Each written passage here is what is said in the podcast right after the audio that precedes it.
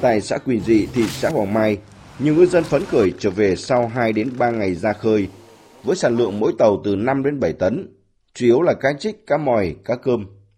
Anh Nguyễn Văn Tuấn, người thu mua hải sản tại bến cá xã Quỳnh Dị cho biết. Đầu năm từ ngày 15 âm lịch chứ khoảng 8 ngày anh mua được thì nhiều nhất khoảng được 8 đến 90 tấn cá cơm. Ừ, rất là phấn khởi, rất là phấn khởi khi được mua. Ờ, à, hàng ngày nói chung là cá vào thì hàng ngày là bên cá ông tấp nập, ba con cũng có cố gắng công an việc làm cho ba con. Thì uh, ờ, kiếm được đông đá đồng bộ cho người dân. Không chỉ có tàu công suất nhỏ mà nhiều tàu có công suất trên 400 CV cũng đã trở về bờ sau chuyến biển vươn khơi đầu năm. Đặc biệt là trong chuyến mở biển thì nhiều ngư dân tại các xã Quỳnh Long, Quỳnh Thuận, huyện Quỳnh Lưu đã trúng đậm khoảng 20 đến 30 tấn cá hố, thu về hàng tỷ đồng. Sau 8 ngày đánh bắt thì tàu của ngư dân Nguyễn Hồng Sơn ở phường Quỳnh Phương, thị xã Hoàng Mai thu được khoảng 3 tấn cá luộc. Tuy giá thành sản phẩm giảm nhiều so với những ngày trước Tết, nhưng tàu của ông cũng thu về được khoảng 140 triệu đồng.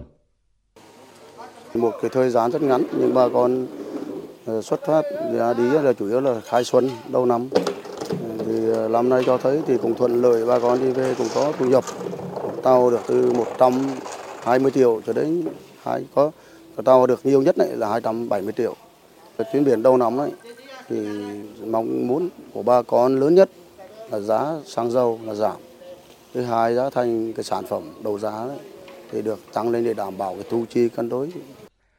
Với số lượng tàu cá của Nghệ An hiện nay trên 3.400 chiếc, trong đó có trên 1.200 tàu hoạt động vùng khơi. Với các nghề như là lưới vây, lưới kéo, lưới chụp, lưới rê, tổng sản lượng khai thác năm 2022 ước đạt hơn 200.000 tấn, giá trị ước đạt gần 4.800 tỷ đồng, trong đó khai thác biển ước đạt gần 194.000 tấn. Vì vậy đối với ngư dân, lộc biển đầu năm có ý nghĩa quan trọng, khởi đầu mới cho một mùa biển nhiều may mắn và an lành. Ông Phạm Đợi, Chủ tịch Hiệp hội Nghề cá xã Tiến Thủy, huyện Quỳnh Lưu cho biết. À, đầu năm thì à, địa phương cùng với Hội Nông dân Nghề cá là tổ chức cái lễ cầu ngư và hội đua thuyền cầu cho trời yên biển lặng cho ngư dân dân ra khơi là đánh bắt gặp nhiều may mắn. 17 cho đến 10, đến 21 là của à, tháng âm tăng một tháng là ra khơi là đánh bắt là tăng một tháng là ngư trường như là Trường Sa, Hoàng Sa. Năm qua, hoạt động đánh bắt hải sản của ngư dân bị ảnh hưởng của giá xăng dầu.